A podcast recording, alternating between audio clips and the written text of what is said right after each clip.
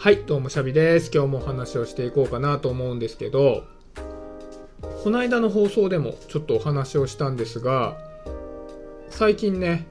一度サボりがちになってた瞑想をまた復活させて、毎日ね、できれば朝と晩15分ずつやってるんですよ、瞑想ね。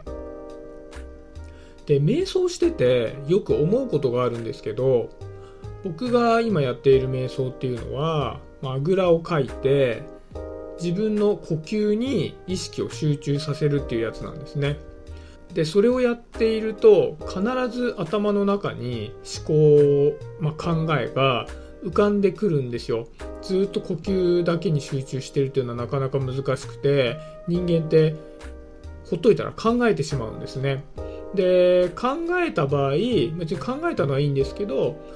今思考してるなってことを頭で確認して、また呼吸に戻るっていうのを繰り返すっていうやり方の瞑想をしてるんですけど、結構瞑想している最中にアイデアが浮かぶことが多いんですよ。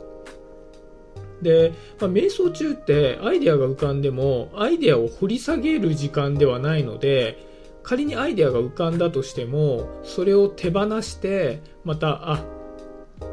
思考したな、呼吸に戻ろうって言って呼吸に戻るんで、終わった時にはね、アイデア覚えてることもあるけど忘れちゃってることも結構あるんですよね。で、そのアイデアがどうのこうのっていうよりは、僕ね、結構不思議に思ってたんですよ。なんで考え事をせずに呼吸に集中しようとしている時に限ってアイデアが浮かぶんだろうっていうのを不思議に思ってたんですよね。で、よく言われるパターンで、例えばトイレに入ってる時によくアイデアが浮かぶよとか、散歩をしてる時にアイデア浮かぶよとか、お風呂入ってる時に浮かぶよとか、そういったことってよく言われるじゃないですか。だからもしかしたら瞑想中にアイデアが浮かぶっていうのも同じような類なのかなって思って、じゃあそもそもね、そういった時にアイデアが浮かびやすいのなんでなんだろうと思ったんですよ。で、これって、僕の想像なので学術的な根拠とかはないんですけど、じゃあ自分が瞑想している時になんでアイデアが浮かびやすいのかなって考えた時に、多分自意識が働いてないからなんじゃないかなと思ったんですよ。結構瞑想中にアイデアが浮かぶと多幸感に包まれるんですよね。なんか嬉しいなみたいな、そういう気分に包まれるんですよ。でもそれを嬉しいなって気分に浸ってる時間じゃないんで、やっぱりそれも手放して呼吸に戻るんですけど、ともあれ頭にアイデアが浮かんで多幸感に包まれてるのは仕方のないことで、それはそれでいいんで、一回それを受け止めて呼吸に戻るわけなんだけど、あのアイデアが浮かんだ時の多幸感って自意識から解き放たれてるからなんじゃないかなっていうふうに思ったんですね。例えばトイレに入ってたり、お風呂に入ったり、ただただ散歩している時も結構自意識から解き放たれているので、アイデアが浮かぶんじゃないかなと思うんですよね。なんか日常で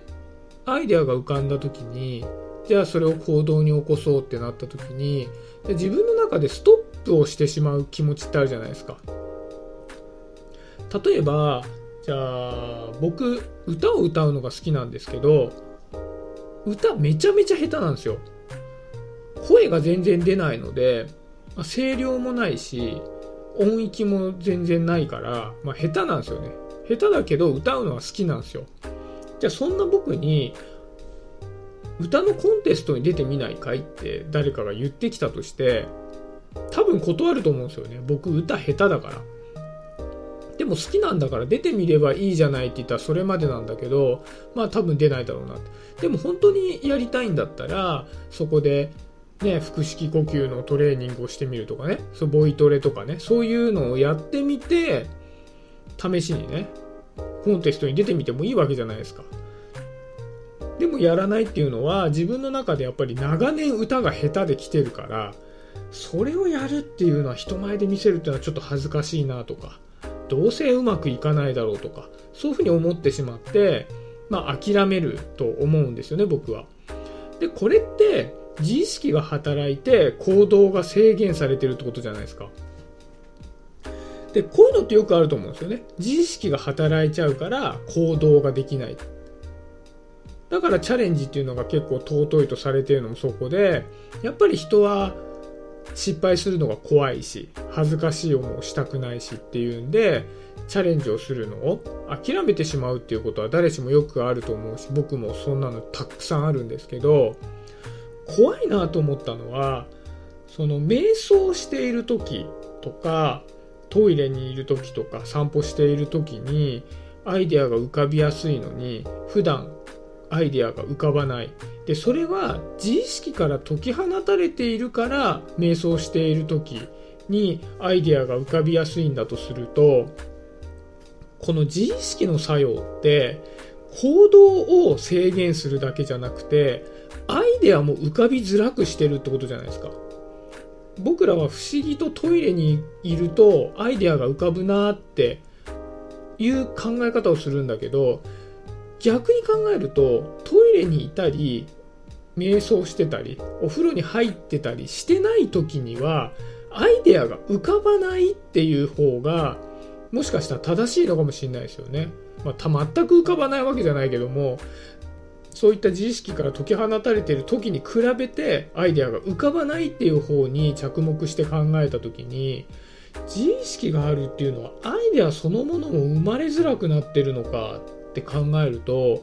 自意識ってね、人を守るものでもあると思うんで、自意識は全く働かないで向こう水にどんどん行ってしまうのももしかしたらね、危険な部分もあるかもしれないけど、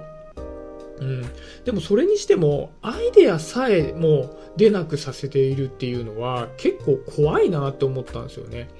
だってやっぱりアイデアが出ない限りは実際に行動を起こそうとも思えないし、じゃあ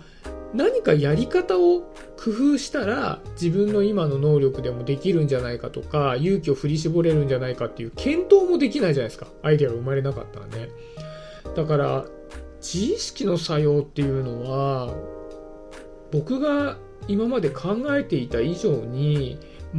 自分の最終的な、人生の選択みたいなものを制限しているんだろうなっていうふうに思ったのでね、今日はそんな話をしてみました。じゃあどうやってね、自意識を働かせない時間を作るのか、自意識にとらわれない時間を作るのかって、考えた時に、トイレに行ったり瞑想したりするのはいいと思うんですけど、そういうの以外でなんかねあったら教えてほしいんですよね。で僕は前にもちょっと話したと思うんですけど、娘のね上履きを洗ってる時が結構自意識から解き放たれるんですよね。上履きってすごい洗いやすいんですよ。すぐ綺麗なんですよ、言ってしまえば。布地の部分を歯ブラシを使ってゴシゴシね、歌丸石鹸だっけ、綺麗になる石鹸でゴシゴシやるとすぐ落ちるし、メラニンスポンジでゴムの部分でゴシゴシやるとね結構真っ白になるんですよね。であれが気持ちよくてね、無心でやってるとね、結構やっぱトイレにいる時と同じような感じで自意識から解き放たれてるなっていう感じがして、あの時もね結構こうアイデアが浮かんだりするんですよね。